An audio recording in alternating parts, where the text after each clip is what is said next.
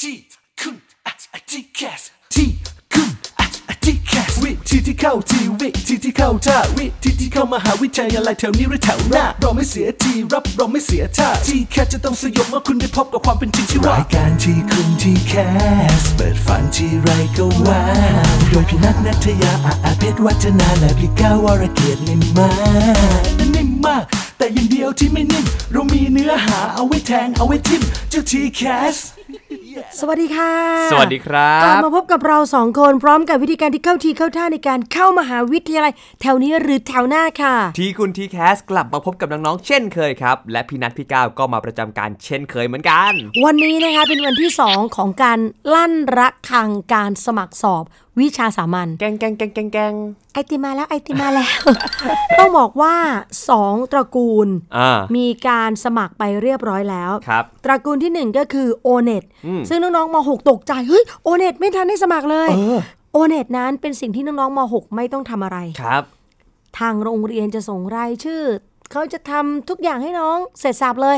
ถึงเวลาน้องก็ไปสอบ เสียเงินค่าสมัครไหมไม่ นั่นก็เลยเป็นเหตุผลที่อาจจะทำให้บางคนเนี่ยไม่ทันรู้ตัวว่า อ่า โอเน็ตมันมาแล้ว แต่ทำไมต้องมีการรับสมัครคือสมัครสำหรับกลุ่มเทียบเท่า เทียบเท่าก็คือเหล่าปวช ครับ ปวส เด็กที่เรียนทางด้านนาฏศิลป์เรียนสังกัดอื่นน่ะ อ่าม มาสมัครสอบโอเน็ตอันนี้ต้องสมัครแต่ไม่เสียเงินนะ ซึ่งน้องๆเขาต้องสมัครเองในกลุ่มนั้น ใช่แล้ว อันนี้ก็จบสิ้นไปแล้ว และที่เพิ่งจบสิ้นไปคือแกดแพดทีนี้วันนี้เราจะมาทบทวนกันบางคนยังไม่สมัครอะไรเลย เจอเคสคุณพ่อคุณแม่โทรศัพท์เข้ามา อ่า แล้วก็คุณพ่อคุณแม่เจอการตามงานที่เราไปบรรยาย เออ แล้วคำหนึงที่เขาสับสนกันมากๆเลยคือ เขาเข้าใจว่าลูกเขาอะจะสอบทีแคสเมื่อไหร่ คือพี่ก้าวพี่ก้าวอาจจะนึกภาพไม่ออก คือคนยุคคนเก่าๆอะรุ่นคุณพ่อคุณแม่พวกเราอะไม่ อยู่พี่นัทอ่ะเนาะ เอิ่มเอ่อเอาตรงๆก็คือรุ่นนั้นแหละ คือคนรุ่นนั้นอะคำว่า entrance คือระบบเข้ามหาวิทยาลัยถูกป่ะ ครับ มันเป็นชื่อการรับการเลือกและการสอบ เบ็ดเสร็จรวมอยู่แค่ชื่อเดียวเลย ใช่ เวลาจะสมัครสอบก็สมัครสอบ entrance อ่า เลือกคณะก็เลือกคณะ entrance อ่า สมัครแข่งขันก็สมัคร entrance ครับ ชื่อเดียวเนี่ยมันเป็นทุกอย่าง เออ แต่ตอนนี้คุณพ่อคุณแม่ท่านงงตรงที่ว่าทำไมมันมีสมัครเยอะไปหมดเลย วันนี้นะคะเราจะมาคุยเรื่องวิชาสามัญแต่ก่อนจะไปถึงวิชาสามัญให้คอนเซปต์คุณพ่อคุณแม่ก่อนว่า ท่านต้องแบ่งการสมัครออกเป็น 2 ส่วน ครับ ส่วนที่หนึ่งก็คือการสมัครสอบ อ่า การสมัครสอบอย่างเดียวที่เพิ่งบอกว่าจบสิ้นไปคือ o n e t g a t p a d และตอนนี้กำลังสมัครสอบวิชาสามัญ ครับ ไอ้สามการสมัครสอบเนี่ยไม่ใช่สมัคร t c a s นะ อ่า ใช่ เพราะว่าทีแคสมันเป็นแค่ชื่อระบบ ใช่ แต่มันมีตัวย่อยก็คือการสอบ ถูกต้องคุณพ่อคุณแม่ต้องพาน้องๆ หรือให้คำแนะนำรวมไปถึงเป็นผู้ช่วยในการสนับสนุนงบประมาณให้กับน้อง ครับ ๆ ในการสมัครสอบก่อน นี่คือคำว่าสมัครที่หนึ่งกับสมัครที่สองคือสมัครเข้ามหาวิทยาลัย ไอการสมัครเข้ามหาวิทยาลัยนั่นแหละ ถึงจะเกี่ยวกับเรื่อง t c a s อ่า ก็คือจะสมัครเข้ามหาวิทยาลัยรอบที่ 1 พอร์ตโฟลิโอ ครับ ก็ต้องไปสมัครกับมหาวิทยาลัย อืม สมัครอีกแล้วนะ ไปสมัครกับมออีก จะสมัครเข้าเอ่อเลือกในระบบ TCAS ต้องมาสมัคร My TCAS เออ เพื่อที่จะลงทะเบียนยืนยันสิทธิ์ ครับ รับสิทธิ์สละสิทธิ์ต่างๆ อันนี้มันเป็นเรื่องของการสมัครเพื่อเข้ามหาวิทยาลัย ในการสมัครเข้ามหาวิทยาลัยก็โอ้โหยิบย่อยตั้งแต่พอร์ตโฟลิโอโคต้ามันเยอะมากนะคะคุณพ่อคุณแม่ เออ แต่ว่าต้องแบ่งออกเป็น 2 วงแยกออกจากกันเลย 2 กลุ่ม ใช่ใช่ สมัครสอบกับสมัครคัดเลือกเข้ามหาวิทยาลัยนะคะ ซึ่งตอนนี้วันนี้เรากำลังจะคุยกันในกลุ่มทีหนึ่1 คือ การสมัครสอบที่มีชื่อว่าวิชาสามัญ ใช่ครับ แต่ว่าให้คุณพ่อคุณแม่เข้าใจก่อนว่า ก่อนที่จะไปสมัครเข้ามาหาวิทยาลัยได้นั้น ต้องสมัครสอบก่อน ผ่านขั้นตอนนี้ก่อนนะอ่ะโอเค งั้นเดี๋ยวเรามาเริ่มกันเลย อ่ะ สำหรับวิชาสามัญที่เป็นหนึ่งในการที่จะต้องสมัครสอบสำหรับน้องๆหลายๆคน ค่ะเรามารู้ก่อนว่าการสมัครสอบวิชาสามัญเนี่ยเกิดขึ้นเมื่อไหร่ เกิดขึ้นเมื่อวาน 11 ธันวาคม ครับ ไปจนถึง 25 ธันวาคม คริสต์มาส ก็คือวันที่ไปสมัครน้องๆก็แต่งชุด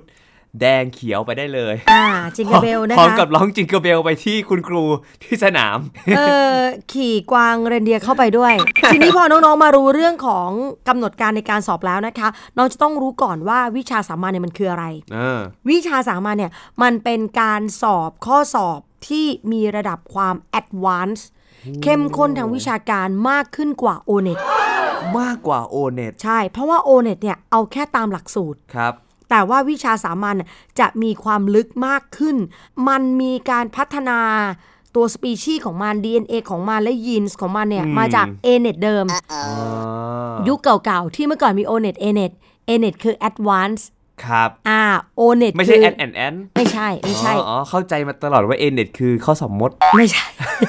มดมันเล็กเกินไป อันนี้มัน โอเค เป็น โอเค ข้อสอบช้างเลยนะคะ Advance เออ advance ขึ้นมาหน่อย แต่ว่าเขาบอกว่ามันมีความซับซ้อน อ่า เขาเลยเอา a n e t ออกไปเออแล้วก็เกิดมีวิชาสามัญ ก็ซับซ้อนเหมือนเดิม ไม่ซ้อนเลย เพราะว่าชื่อมันไกลกัน อ๋อ มันเป็นดูแบบว่าสามัญสามัญอะไรอย่างงี้ใช่ไหมเ คือวิชาสามัญเป็นวิชาที่มีความเข้มข้น อ่า ตอบสนองความต้องการของแต่ละมหาวิทยาลัย อ๋อ ที่ใช้ในการคัดเลือกตรง เป็นวิชาทางเลือก ไว้ให้มหาวิทยาลัยใช้ในการรับตรง การรับตรงมันกลายเป็นระบบหลักของประเทศไทย ครับ มันเปลี่ยนนะเมื่อก่อนระบบรับกลางคือระบบหลัก เป็น trans admission คือระบบระบบกลาง ใช่ และเป็นระบบหลักของประเทศ ครับ แต่ TCAS ระบบหลักคือการรับตรง เออมันถูกเหมือนมันเปลี่ยนมันเปลี่ยนหัวใจกันไป ใช่ใช่ ไหมมันเปลี่ยนเมนตรงกลางของมั ถู น ก ไป ต้องไลฟ์สไตล์มันจึงแตกต่างกัน อ่า พอขึ้นชื่อว่าเป็นการรับตรงเนี่ยมันเป็นเอกสิทธิ์ของแต่ละมอแล้วที่ ครับ เขาจะกำหนดว่าเขาต้องการข้อสอบประเภทไหน อืมอืม ซึ่งเขามีสิทธิ์ที่จะดีไซน์ข้อสอบการรับเข้าที่โอ้โหแบบวิลิสมาหลาทันไหมคำนี้ ทันทันอยู่ เออแบบดูแบบ มันมีเพลงที่ชื่อว่าวิลิสมาลา อ่ะจริงเหรอ ใช่ใช่ เออ เคย แบบ เคยฟังอยู่ เยอะๆ รุงรังยากๆ ยังไงก็ได้ แต่ว่าท อ่า บอก็ขอความร่วมมือว่าถ้าทำแบบนั้นเนี่ยเด็กก็จะต้องสอบเยอะขึ้น อ่า วิ่งรอกสอบคุณพ่อคุณแม่เสียงงบประมาณการเงิน เอาแบบนี้ละกันมหาวิทยาลัยไทยต่างๆ ทั่วประเทศเลยเนี่ยที่ต้องการใช้ข้อสอบที่มัน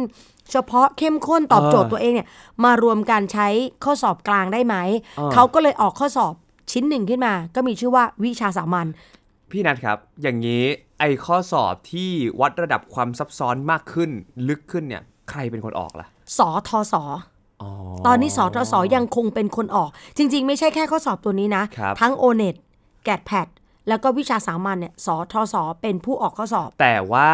ออกข้อสอบนี้ขึ้นมาเนี่ย เพื่อที่จะเอาไปอิงกับแต่ละมหาวิทยาลัย ใช่ ที่อยากจะได้เด็กที่มีความรู้ความเข้าใจระบบแอดวานซ์ตรงนี้ ถูกต้อง แต่ไม่ใช่ว่ามหาวิทยาลัยเขามารวมกันแล้วออกข้อสอบชุด ไม่ นี้ ใช่ ไม่ ค่ะไม่ เกี่ยว ใช่ เลย มหาวิทยาลัยไม่ได้เป็นผู้ออกข้อสอบนะคะคำถามแรกที่เราเจอเลยคือ คุยกับคุณพ่อคุณแม่กรี๊ดเลยคือเขาไม่รู้ว่าลูกเขาสอบเยอะขนาดนี้ เราก็กรี๊ดกรี๊ดที่ว่าทำไมท่านไม่รู้ คือต้องรู้นะ เอาจริงๆ น้องบางคนน่ะยังไม่รู้เลย เออ มีโอกาสได้ไปคุยกับน้องแถวแถวๆบ้าน ที่ ค่ะ แบบว่าม6ปีนี้นะ แล้วกำลังจะต้องสมงสมัครอะไรเงี้ย บางเรื่องเนี่ยที่เรารู้สึกว่าน้องควรจะต้องรู้ที่เป็นแบบสิทธิประโยชน์ของน้องหรือว่าเบสิกเรื่องข้อสอบเรื่องการสมัครเนี่ย น้องยังแบบฮะพี่อย่างนี้เหรอคือเราทำรายการไงเราอาจจะมีข้อมูลเชิงลึกมากกว่าน้องนิด อ่า นึง แต่เราก็ไม่คิดว่าเฮ้ยจริง ๆ แล้วเด็กที่เขาอยู่ตรงนั้นเนี่ย มันก็พอมาฟังวันเนี้ยมันอาจจะไม่แปลกที่เขาไม่รู้อะ ถูกต้อง เพราะบางคนอาจจะไม่ได้เขาเรียกว่าสนใจ อ่ะ ที่จะเข้าไปศึกษา และทีนี้ถ้าใครไม่ได้ศึกษาการศึกษาอย่างจริงจัง มองในเชิงแบบว่ามองในเชิงดราม่าไว้ก่อนนะ เออ พี่ก้าวลองนับโอเน็ตห้าวิชา ครับ วิชาสามัญมี 9 วิชา อืม 9 บวก 5 เป็นเท่าไหร่ 14 14 นะ แกดแพดมีทั้งหมด 7 แพด อ่าฮะ อ่า7แพด14 บวก 7 สิบสี่อุ้ยยากจังเลยอะ เอา 14 ไว้ในใจ ยี่สิบเอ็ด อ่า เออ 21 ถูกต้องนะคะ 21 วิชา แต่ว่าเด็กหนึ่งคนน่ะมันไม่สามารถที่จะสอบได้ ใช่ ทั้งหมดยี่สิบเอ็ด ทั้งหมดนะคะ พอเราไปนับบอกหูเด็กต้องสอบ 21 วิชา อันนี้ก็ดูกล่าวเกินจริง อ่าๆ เด็กไม่ได้ต้องสอบเยอะขนาดนั้น แต่วิชาที่ให้สอบเนี่ย มัน ใช่ มีเยอะ เออมันมีเยอะอย่างแผนเจ็ดภาษาต่างประเทศเนี่ยก็มีโโห แยกย่อยไปอีก แยกย่อยไปอีกนะคะ มีฝรั่งเศสเยอรมันจีน บา บาลี ลี อาหรับญี่ปุ่นเกา เกาห ห ลี ลี ทั้งหมดทั้งหมด 7 วิชา เออแต่ไม่ใช่ว่าน้องๆจะต้องสอบทั้งหมด ไม่ เจ็ด ได้ เพเพราะราะ ว่าเวลาสอบมันพร้อมกัน ใช่จะเลือกฝรั่งเศสแล้วก็ต้องตัดใจจากเยอรมัน เออ เออเลือกเอาสักอย่างถ้าเกิดแบบชอบกินฟูจิแล้วอ่ะ ก็จะไปกินไส้กรอกไม่ได้ ก็ต้องทิ้งกิมจิ เข้าใจป่ะ เออ เพราะว่าฟูจิคือสัญลักษณ์ของ เป็น ประเทศญี่ปุ่น ญี่ปุ่เอนอ ญี่ปุ่น แต่กิมจิเนี่ยมันเป็นสัญลักษณ์ของ เกาหลี ออคุณเลือกได้ มันไม่เหมือนอาหารนะ เออ ที่มีอาหารเกาหลีอาหารญี่ปุ่นอยู่บนโต๊ะ แต่การ ใช่ สอบคุณเลือกได้แค่หนึ่งอย่างเท่านั้น ครับ นะคะ อันนี้คือถ้าเรามองแบบเนี้ยเอ้ยมันจะดูมันจะดูเยอะเกินจริง กับสองคือถ้าเราเอ้างั้นไม่ต้องเอาวิชาที่มันมีก็ได้ลูกชั้นจริงๆเนี่ยสอบกี่วิชา พอนับมาโอเน็ตห้า อืม วิชาสามัญเจ็ด อืมสิบ เป็น ส เท่า อ ไหร่ ง อ่ะสิบสองแล้วนะแล้วก็แกดแพดลูกของฉันสอบสามวิชา สิบสองสิบห้า 15 ละ รู้สึกว่า 15 วิชาก็ยังเยอะไหม เยอะดิ ก็เยอะนะเออ ก็รู้สึกว่าแบบ เฮ้ยมันเยอะ เราก็จะไปย้อนเพราะว่าคนมันต่างเจนกันเขาก็จะ ใช่ คุยกันเถียงกันไม่จบว่า สมัยก่อนไม่เห็นเยอะแบบนี้เลย คือถ้าเรามองแค่เนี้ยมันจะเกิดเป็นดราม่าเกิดจะเป็นประเด็นว่าหุ้ยเด็กรุ่นนี้สอบเยอะกว่าในอดีต เออ แต่ที่พี่นัทบอกตอนต้น เอามาอธิบายตรงนี้ซ้ำอีกหนึ่งรอบคือ เมื่อก่อนเรามองระบบกลางแค่ระบบเดียว ครับ ถ้าระบบคุณพ่อคุณแม่ entrance มันสอบหกวิชา อ่า แล้วมันไม่มีการสอบอื่นแล้วไง อ๋อโอเคหกวิชา หกวิชา เอง หกวิชา มี เจ็ด มีอะไร วิชา บ้างจำได้ไหม ไท พี่ ย นัท สังคม อังกฤษ คณิตก็เป็นเลือกเอาคณิตกรหรือคณิตขอ คณิตกร คณิตกรก็คือแบบ พื้น ว่า ฐานกับเพิ่มเติมเหรอ ใช่แบบนั้นน่ะเด็กวิทย์เด็กศิลป์อย่างเงี้ย อ่าอ่าอ่า วิทย์ก็มีฟิสิกส์เคมีชีวะ หรือว่าถ้าเป็นเด็กศิลป์เขาก็จะสอบวิทย์กายภาพชีวภาพ อ๋อ เขาเรียกกัน นนี้ ย่อ นี้ ๆ ไม่ ว่า เค วิ เจ จั อย เออ แม่เคยเล่าให้ฟัง อันนี้เป็นชีวิตพวกคนเอนทรานซ์อะส่วนจะเป็นพวกคนแบบ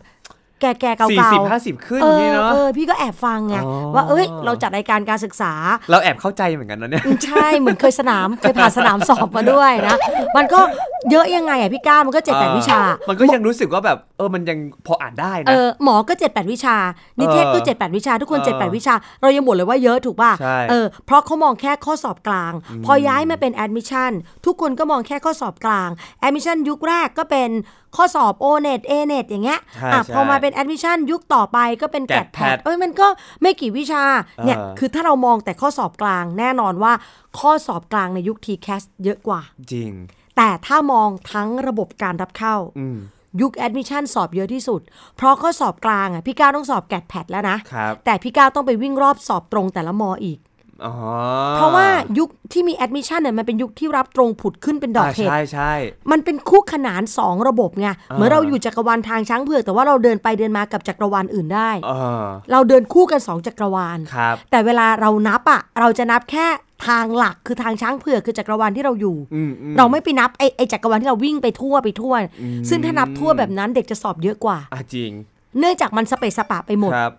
แต่พอยุค TCAS อืม TCAS ก็เอาทั้งหมดที่สเปะสปะอะ ครับ ให้มาอยู่ในจักรวาล TCAS อืม ก็เหมือนกับเอาจักรวาลอื่น ที่เคยเป็นของต่างดวงต่างดาว ที่สมัครมั่วต้องเดินทางหลายกาแล็กซี่เอามารวม ฮะ อยู่ในจักรวาลทางช้างเผือกของเรา อ่ เอามานับรวมซะเลย ครับ แต่ถ้าคุณไม่อยากสอบเยอะ คุณก็ไม่ต้องสอบครบก็ได้ เออ นั่นก็เหตุผลว่าคุณไม่สมัครวิชาสามัญเลยได้ไหม ได้ แต่คุณแค่ต้องรู้ว่าคุณอยากจะสมัครอยากจะเรียนอะไรก่อน ใช่ เขาแค่เอามันมารวมกันให้รู้ว่าแม็กซิมัมที่คุณสมัครสอบได้ มันกี่วิชา แล้วคุณเลือกได้หมดเลยนะ ครับ คือเหมือนคุณมีครบอ่ะ คุณจะไปช้อปปิ้งเลือกคณะไหนอ่ะ อ่า ถ้าคุณสมัครครบทั้ง 3 ตระกูลคือโอเน็ตแกดแพดวิชาสามัญคุณเลือกได้หมดทุกคณะ ครับ เออแต่มันไม่ใช่เสื้อผ้าคุณจะเลือกอะไรเยอะขนาดนั้น อืมเนาะเพราะฉะนั้นเนี่ยน้องๆครับ การที่จะสอบมากสอบน้อยอยู่ที่ตัวเองเลย ถูกต้อง มันไม่ได้อยู่ที่ระบบ ตอนนี้เราอาจจะไปโทษว่าเฮ้ยระบบมันทำให้ต้องสอบเยอะแต่จริง ๆ ถ้าเกิดน้องรู้ว่าน้องอยากจะเรียนอะไร อยากจะเป็นอะไร น้องจะรู้ว่าน้องสอบแค่เนี้ยมัน อ่ะ ก็เสร็จแล้ว นี่คือคอนเซปต์ที่หนึ่งของเรื่องวิชาสามัญนะคะ เรื่องที่สองที่น้องต้องรู้คือวิชาสามัญปีนี้ มีการรวมการสอบร่วมกับ o n e t วิชาสามัญมีทั้งหมด 9 วิชา อ่ะพี่ก้าวไล่เรียงมาเลย มีวิชาอะไรบ้าง ไทย คณิต อ่ะ อังกฤษ สังคม ฟิสิกส์เคมีชีวะ เป็น 7 วิชาแล้วนะ อ่า ก็มีวิชาที่ 8 ก็เป็นคณิต 2 กับวิทยาศาสตร์ทั่วไป ให้เด็กศิลป์ได้เลือกสอบ มอ่ะอ่ะ มันมีทั้งหมด อ่ะ 9 วิชา วิชา 9 วิชานะ ปีนี้เป็นปีแรกที่เอา 2 วิชาน้องน้อยสำหรับการสอบแบบเบบีเบบีคือคณิต 2 กับวิทย์ทั่วไปเนี่ย ครับ ไปใช้การสอบรวมกับข้อสอบชุดเดียวกับ o n e t อ่าซึ่งเริ่มปีนี้ปีแรก ปีนี้เป็นปีแรก ดังนั้นน้องๆที่กำลังจะสมัครสอบในช่วงเวลานี้ ครับ ฟังให้ดี ถ้าน้องๆต้องใช้วิชาสามัญ อ่า ถ้าน้องๆต้องใช้วิชาสามัญที่เป็นคณิต 2 และวิทยาศาสตร์ 2เอ่อวิทยาศาสตร์ทั่วไป อ่า น้องๆที่เป็นเด็กซิ่วน้องๆต้องสมัคร อืม ต้องสมัคร ต้องสมั นะ ครเอง ต้องสมัครเองจ่ายเงินเอง ครับ วิชาละ 100 บาท อ่า อาจ่ายกันเองเรียบร้อยแล้วนะ แต่พอถึงวันไปสอบ ให้น้องๆไปสอบ 2 วิชานี้ในสนามสอบโอเน็ต อ๋อ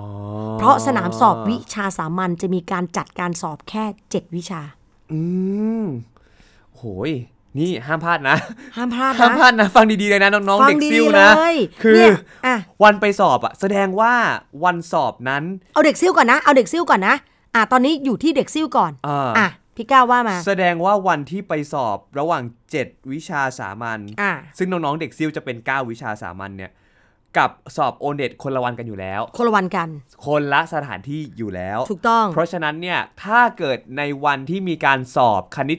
ศาสตร์ 2 แล้วก็วิทยาศาสตร์พื้นฐาน อ่า จะเป็นแค่เฉพาะเด็กซิ่วอย่างเดียว ไม่ใช่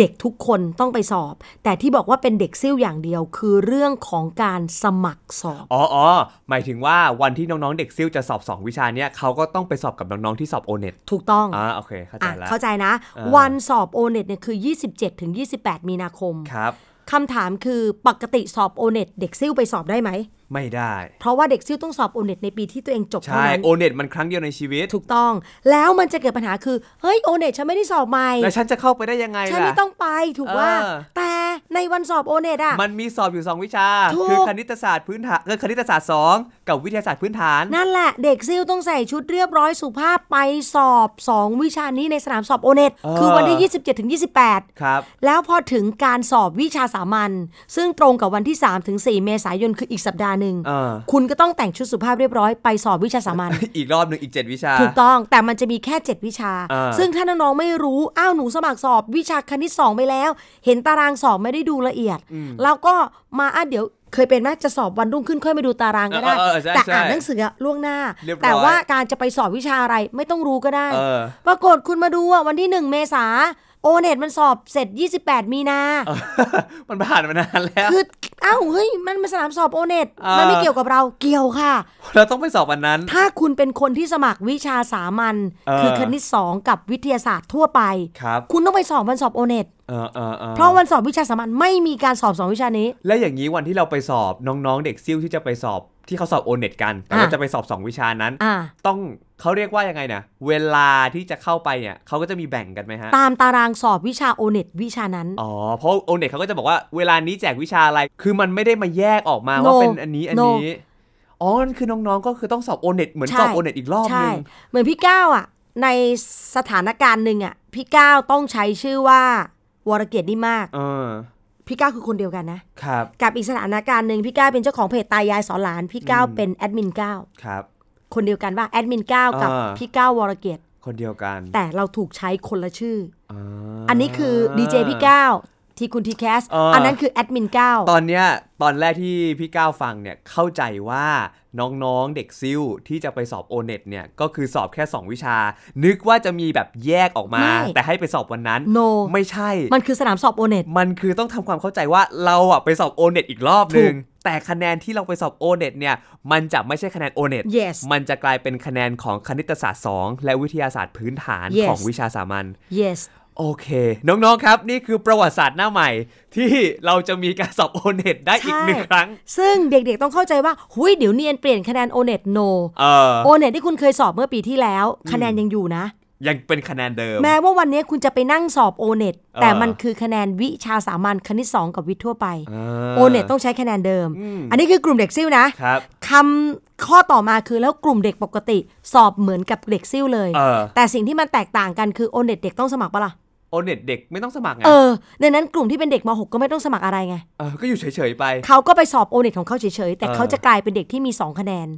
คือ อ๋ออยู่ดีก็จะมีคะแนนผุดมาของวิทยาศาสตร์พื้นฐาน ใช่ กับคณิตศาสตร์สอง ถูกต้อง ผุดขึ้นมาเองเลย มันคือ โ คะแนนเดียวกัน แล้วโดยที่ไม่ต้องเสียเงินสมัครเพิ่ม ไม่ โอ้ เจ๋งว่ะ นะ เจ๋งว่ะ เจ๋งอยู่นะ แต่พี่ก้าวจะใช้มันเมื่อไหร่น้องๆจะใช้มันเมื่อไหร่ ใช้เมื่อคุณเลือกเข้าคณะที่ใช้วิชาสามัญสองไอ้คะแนนไอ้ไอ้โอเน็ตที่คุณนั่งสอบ มันจะกลายเป็นชื่อเรียกว่าคณิตศาสตร์สอง เออ แต่ถ้าเกิดคุณไม่ได้ใช้มัน เช่น คุณเลือกเข้าในรอบที่ เออ 3 รูปแบบ Admission 2 ครับ ก็คือรับกลางร่วมกัน ซึ่งใช้ GPAX เออ ONET GATPAT ไม่มีวิชาสามัญ อืม ดังนั้นไอ้ที่คุณไปนั่งสอบวัน ONET มันคือวิชา ONET เออ แต่ถ้าคุณไปเข้าอีกคณะหนึ่ง เช่น การท่องเที่ยวและโรงแรมของมหาวิทยาลัยแห่งหนึ่ง เออ เขากำหนดว่าต้องใช้คณิตศาสตร์ อืม 2 คุณก็เอาคะแนน ONET คณิตศาสตร์ อืม เปลี่ยนชื่อเป็นคณิตศาสตร์ 2 เออ ตามนั้น เดี๋ยวนะ ผมมาจำไม่ได้ว่าตอนที่สอบโอเน็ตเนี่ย อ่ะ คือมันแยกเป็นวิชาออกมาไหมฮะ ไทยสังคมอังกฤษคณิตวิทย์ อ่า เป็นแบบนี้ ใช่ แล้วทีเนี้ยตอนน้องๆ เด็กซิ่วจะไปสอบเขาต้องสอบไทย ค สั ณิต งคม โน อ่า เขาไม่มีสิทธิ์สอบ เขา เออ ไปสอบได้แค่ 2 วิชาเท่านั้น งั้นแสดงว่าอย่างที่ผมถามตอนแรกก็คือเหมือนโอเน็ตอ่ะเขาก็ต้องต้องแบ่งว่าช่วงเวลานี้สอบวิชานี้วิชานี้ ใช่ น้องๆที่เป็นเด็กซิ่วที่จะเข้าไปสอบเนี่ยก็แค่รอว่าไอ้สองวิชานั้นน่ะจะสอบ วั เมื่อไหร่ ถูกต้อง สอบเวลาไหน ใช่ ในวันนั้น ใช่ แล้วค่อยเข้าห้องสอบไปตอนนั้น Yes ไม่ต้องเข้าไปตั้งแต่ภาษาไทย ไม่มี สั สิ ง ทธิ์ คมไม่ได้ มันไม่มีรายชื่อสอบอยู่แล้ว เออ เขาทำแต่สิ่งที่มันต่างกันคือเขาต้องสมัครสอบวิชาสามัญสองวิชานี้ อืม และเขาต้องจ่ายเงิน อ่า เพราะวิชาสามัญจ่ายเงินเอง ใช่ แกดแพดจ่ายเงินเอง ครับ โอเน็ตไม่ต้องจ่ายรัฐจ่ายให้ เออ เขาไปสอบโอเน็ตในนามของความเป็นวิชาสามัญ อืม จะไปร้องเรียนว่าโอเน็ตสอบฟรีไม่ได้ เพราะคุณใช้สิทธิ์โอเน็ตสอบฟรีไปแล้ว ปีที่คุณจบม อืม .6 แต่เด็กที่เป็นเด็กปีนี้จะใช้วิชาสามัญก็ว่าเขาไม่ได้ว่าเขาได้เปรียบที่เขาไม่ อ่า ต้องมาจ่ายเงินค่าสมัคร เพราะปีนี้กติกามันเปลี่ยน อ่า เขาลดการสอบลงเพื่อลดความซ้ำซ้อน ม เนื่องจากว่าบางส่วนเนี่ยมันพอจะปรับอนุโลมใช้ด้วยกันได้ ครับ และหลายครั้งเราจะบอกว่าอ้าวแล้วทำไมเพิ่งมาทำคือเวลาที่ถ้าเรารู้สึกว่าเราทำอะไรที่มันยังไม่ได้ดีพออะ อ่า คุณจะไม่เปลี่ยนมันหรอ อื มันอาจจะดีสำหรับนะบริบทเวลาหนึ่ง ครับ แต่พอมันผ่านการตกตะกอนตกผลึกบางอย่าง แล้วเรามองว่า เออ มันพอจะเอาคณิตสอง อืม สามารถรวบเป็นการสอบเดียวกับโอเน็ตคณิตได้ อืม ถ้าเราปรับข้อสอบอย่าลืมว่าที่ผ่านมาทำไมไม่ทำแบบนี้ เพราะที่ผ่านมามันคือการใช้ข้อสอบคนละแบบ อ่าใช่ คนละเรื่อง แต่ปัจจุบันพี่นัทบอกแล้วว่าเปลี่ยนคนออกข้อสอบคีย์เวิร์ดคือกลุ่มนี้ และวิชาที่เราสอบในวิชาสามัญเนี่ยคือคณิตกับวิทย์ ซึ่งเป็นสองวิชาที่มีการเปลี่ยนการออกข้อสอบไงพี่ก้าว อืม ดังนั้นเขาจึงทำข้อสอบใหม่ ให้โอเน็ตตอบโจทย์วิชาสามัญด้วย อ่า แต่ถ้าเป็นเมื่อก่อนโอเน็ตตอบโจทย์แค่โอเน็ต ไม่ได้ตอบโจทย์วิชาสามัญด้ ใช่ วย แต่พอมาตอนเนี้ยจะใช้ร่วมกันใช่ไหม เออ เดี๋ยวปรับข้อสอบให้ใหม่ เออ เพราะหน่วยงานออกข้อสอบเปลี่ยน เออ แล้วเขาก็เอาหลักสูตรที่เขาเปลี่ยนมาแล้วเนี่ย อืม ที่ใช้สอนกับเด็กมาแล้วเนี่ย เอาตรงนั้นเป็นตัวตั้ง แล้วออกข้อสอบใหม่ นี่คือเหตุผลว่าทำไมปีนี้ถึงเปลี่ยนได้ เพราะฉะนั้นถ้าเกิดฟังแบบนี้น้องๆ ปีนี้อาจจะรู้สึกว่าเฮ้ยอย่างนี้ข้อสอบคณิตมันก็ต้องยากขึ้นดิวิทยาศาสตร์ยากขึ้น แต่อย่าลืมว่าเขาก็เปลี่ยนหลักสูตรการสอนมาแล้ว ใช่ใช่ น้องๆเคยเรียนมา ใช่ แล้ว ถ้าน้องๆเรียนแล้วรู้สึกว่ายากมันยากตั้งแต่ตอนเรียน เออ ข้อสอบมันก็ต้องยากเพราะคุณเรียนสิ่งยาก อันนั้น ใช่ คือคนละเรื่องอะนะ อ่าอ่า คำสิ่งที่พี่นัทอยากจะบอกน้องๆคือว่ามันไม่ใช่อยู่ดีเปลี่ยนการสอบแล้วเอามาควบรวมกันมันเปลี่ยนได้ ถ้าตราบใดข้อสอบไม่ได้เปลี่ยน อืม วิชาสามัญคือวิชาสามัญวิชาโอเน็ตคือวิชาโอเน็ต ครับ มันแทนกันไม่ได้ อ่านี่ นี่คืออดีต เพราะมันออกแบบมาเพื่อคนละแบบ อืม แต่พอมาตอนนี้เขาเคาะร่วมกัน เออ ว่าเขาจะควบรวมนะ อืม แล้วทำไมมันยังต้องมีมันยังต้องมีเพราะมันถูกใช้ต่างกัน เออ โอเน็ตมันถูกใช้ในการวัดผลการศึกษาชาติ ครับ แต่วิชาสามัญมันถูกใช้ในการรับตรงของมหาวิทยาลัย อืม ซึ่งเขาอาจจะไปวางแปะเอาไว้ในรอบไหนก็ได้ อ่า แล้วถ้าคุณอยากจะต้องการการรับตรงที่ไม่ใช่รับกลาง ที่ไม่ใช่กติการ่วมกัน เพราะการรับตรงทุกคนดีดสเปคเอง อืม เขาจะเลือกคนแบบไหนก็ได้ ใช่ และถ้าเขาต้องการวิชาสามัญคุณก็แค่เอาโอเน็ตคณิตสองกับโอเน็ต อืม วิทย์ทั่วไปไปใส่ ไปยืน เออ ซึ่งจริงๆ แล้วอะระบบมันส่งคะแนนให้กันเองอยู่แล้ว อ่า เราแทบไม่ต้องทำอะไร ครับ แต่เราแค่ต้องเข้าใจว่าไอ้คะแนนที่มันโผล่อยู่ในเว็บคำนวณคะแนน หรือพอสรุปออกมาแล้วทำไมเราไม่ชนะ หรือทำไมเราชนะคะแนนเราคิดมาจากอะไร เราจะได้รู้ว่าเขาดูดคะแนนเรามาจากไหน เออนี่แหละครับน้องๆ คิดว่าเคลียร์นะ คิดว่าเคลียร์แล้วสำหรับน้องๆเด็กซิ่วน้องๆที่ปัจจุบันนะครับสำหรับ t c a s สในรอบนี้ เชื่อว่าเตรียมตัวให้ดีก็ไม่มีอะไรที่ต้องห่วง แต่ว่าสิ่งที่ต้องห่วงก็คือน้องๆเด็กซิ่วอย่าลืม ถ้าเกิดว่าสมัครวิชาสามัญในวิชาคณิตศาสตร์ 2 และก็วิทยาศาสตร์พื้นฐาน ต้องไปสอบในวันที่เขาสอบโอเน็ตกันด้วย ถูกต้องค่ะ และขอประเด็นสุดท้ายคือเรื่องที่ 3 การสมัคร t c a s สรอบไหน รูปแบบใดที่ใช้วิชาสามัญบ้าง คือ t c a s สจะมีสองคำคือคำว่ารอบกับคำว่ารูปแบบ ครับ รอบคือไทม์ไลน์คือช่วงเวลาของการรับสมัคร มีทั้งหมด 4 ช่วงเวลา แต่ละช่วงก็จบทีละช่วง แล้วก็ขึ้นต่อรอบต่อไป ขึ้นต่อรอบต่อไป อ่า นนี้จะมีทั้งหมด 4 รอบ ครับ เหมือน 4 เซตของการแข่งขันกีฬา อ่า อ่ะสี่ครึ่งเวลา ฟุตบอลมี 2 ครึ่ง อ่า ะแต่อันเนี้ยก็เหมือนกับมี 4 ครึ่งอ่ะอ่ะ ก็คือต้องเล่นจบเป็นรอบๆปีด อ่า เป่านกหวีดหมดเล่นต่อเล่นต่อ อ่า นี่คือรอบนะคือไทม์ไลน์คือช่วงเวลาของการรับสมัคร ส่วนรูปแบบคือเงื่อนไขกติกาคุณสมบัติ อืม ในปัจจุบันเนี้ยเรามีทั้งหมด 5 รูปแบบ ครับ ก็คือรูปแบบพอร์ตที่ใช้พอร์ตยื่น รูปแบบโควต้าที่ต้องมีสเปคตรงกับมอที่เขากำหนดไว้ กับรูปแบบที่ 3 ก็คือ admission 1 เนี่ย อืม ไอ้เจ้ารูปแบบที่ 3 เนี่ย หัวใจสำคัญที่มันใช้เลยคือวิชาสามัญ อ่ วิชาสามัญจะปรากฏตัวจะโดดเด่นเป็นสง่าอนุสรณ์สถาน อยู่ในรอบนี้ อืม ก็คือรอบที่ 3 และก็อยู่ในรูปแบบที่ 3 ด้วย อ่าใช่ครับ รอบที่ 3 คือรอบการสมัครครั้งที่ ใช่ 3 และอยู่ในรูปแบบที่ 3 คือ admission 1 แล้วก็เจ้าวิชาสามัญอาจจะไปโผล่อยู่บ้าง ในรอบที่ อืม 2 แล้วก็รูปแบบที่ 2 มันชื่อตรงกันคือโคตา อ่า บ้าง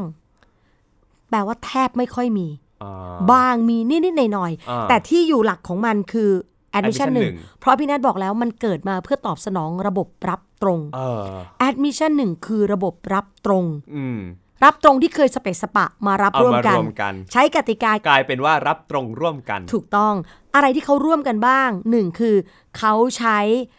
สอเออเขาใช้ทปอ อ่า เป็นเว็บในการสมัครร่วมกัน ครับ สองอะไรที่เขาร่วมกันบ้าง เขาใช้ทปอประกาศผลร่วมกัน เออ สามอะไรที่เขาร่วมกันบ้างเขา clearing house ร่วมกัน คือคุณจะติดที่ไหนก็ตามหนึ่งในสิบที่นี้ เออ คุณต้อง clearing house เลือกหนึ่งที่ร่วมกันสี่เขาใช้ข้อสอบกลางร่วมกัน เออ และห้าเขาใช้ my t cast ร่วมกัน ถูกต้องเนี่ยคือสิ่งที่เขาใช้ร่วมกัน เออ แต่องค์ประกอบเขาไม่ได้ใช้ร่วมกัน เออ แยกกันใช้จะใช้อะไรบ้างต้องติดตามกันเองนะคะ ดังนั้นสรุปว่าวิชาสามัญปรากฏชัดเจน เป็นอนุสรณ์สถานเด่นเป็นสง่าในรอบที่ 3 รูปแบบที่ 3 admission 1 อืม รอบ 2 รอบ5อ่ะรอบ 2 กับรอบ 4 คือ direct admission ครับ กับรอบโควต้ามีนิดนิดหน่อยหน่อยๆ ส่วนรอบ admission 2 คือรูปแบบที่ 4 ซึ่งไอ้รูปแบบที่ 4 ก็รับในรอบที่ 3 ด้วย ครับ เพราะว่าไอ้รูปแบบที่ 4 กับรูปแบบที่ 3 มันรับพร้อมกัน อ่าอ่าอ่ามันเขย่าสองรอบ ถูกต้อง เพราะมันคือรอบ admission เออ รอบ admission เนี่ยมีจุดหนึ่งคือรับตรงร่วมกันแคมิชั่นหนึ่ง อันที่สองคือรับกลางร่วมกัน ใช่ มันรับพร้อมกันเขย่ารวมกัน เออ ไอ้ช่วงเวลาที่มันทับซ้อนกันแบบเนี้ยไอ้แบบหนึ่งใช้วิชาสามัญแต่ไอ้ admission 2 ไม่ ไม่ ใช้ ใช้ อ่ะ เนี่ย นี่แหละ เข้าใจแล้วนะ ทั้งหมด เข้าใจแล้วว่า ทั้ทำงมวลไมเด็กงง มันมีความซับซ้อนอยู่ครับน้องๆ ถ้าเกิด โอเค ใครไม่เข้าใจรอบนี้ฟังแล้ว ย้อนกลับไปฟังอีกรอบหนึ่ง ถ้าไม่เข้าใจอีกก็สามารถส่งถามคำถามได้นะครับ ที่แฟนเพจ Facebook ของทีคุณ t c a s นะครับน้องๆ แล้วก็เชื่อว่าไม่ต้องสอบเยอะถ้าเรารู้จักตัวเองมากพอนะครับ ค่ะ วันนี้หมดเวลาของทีคุณทีแคสแล้วค่ะ สัปดาห์หน้ายังมีเรื่องราวที่น่าสนใจมาฝากน้องๆ ให้สนุก แล้วก็ที่สำคัญนะคะ ไม่ว่าการแข่งขันมันจะยากเย็นแสนเข็นอะไรแค่ไหนก็ตาม ต้องสนุกกับมัน เออ ต้องสนุกกับมันให้ได้ รอบเนี้ยพี่ก้าวพูดเลยนะ ถ้ามีโอกาสได้กลับมาเป็นน้องๆอ่ะรอบนี้คือรอบที่สนุกที่สุด สนุก t c a s 64เนี่ย เราแค่ไม่เข้าใจเหมือนเราเล่นเกมแรกๆอ่ะ เออ ก่อนจะสนุกเราก็ไม่รู้ว่าไอเทมเนี้ยใช้ทำอะไร ใช่ อาวุธนี้คือมันมันมันฆ่าพี่เบิ้มได้เหรอบอส ปุ่ม คืออะไร ปุ่มไหนมันแบบนิ้วมันยังไม่แบบ ใช่ มันยังไม่คล่องอ่ะ พอคล่องแล้วคุณก็ caster game t cast game คุณก็จัดการมันได้แน่นอนค่ะ โอเค ทั้งหมดนี้คือ t คุณ t cast พี่นายพี่ก้าวลาไปก่อน พบกันสัปดาห์หน้า สวัสดีค่ะ สวัสดีครับ ที่คุณอาจจะแคสที่คุณอาจจะแคสวิธีที่เข้าที่วิธีที่เข้าท่าวิธีที่เข้ามหาวิทยาลัยแถวนี้หรือแถวหน้าเราไม่เสียทีรับเราไม่เสียท่าที่แคสจะต้องสยบเมื่อคุณได้พบกับความเป็นจริงที่ว่าร ายการที่คุณที่แคส เปิดฝันที่ไรก็ว้าวโดยพี่นัทนัทยาอาอาเพชรวัฒนาและพี่ก้าววรเกียรตินิมมาน นิ่มมาก แต่อย่างเดียวที่ไม่นิ่ม เรามีเนื้อหาเอาไว้แทงเอาไว้ทิมเจ้าทีแคส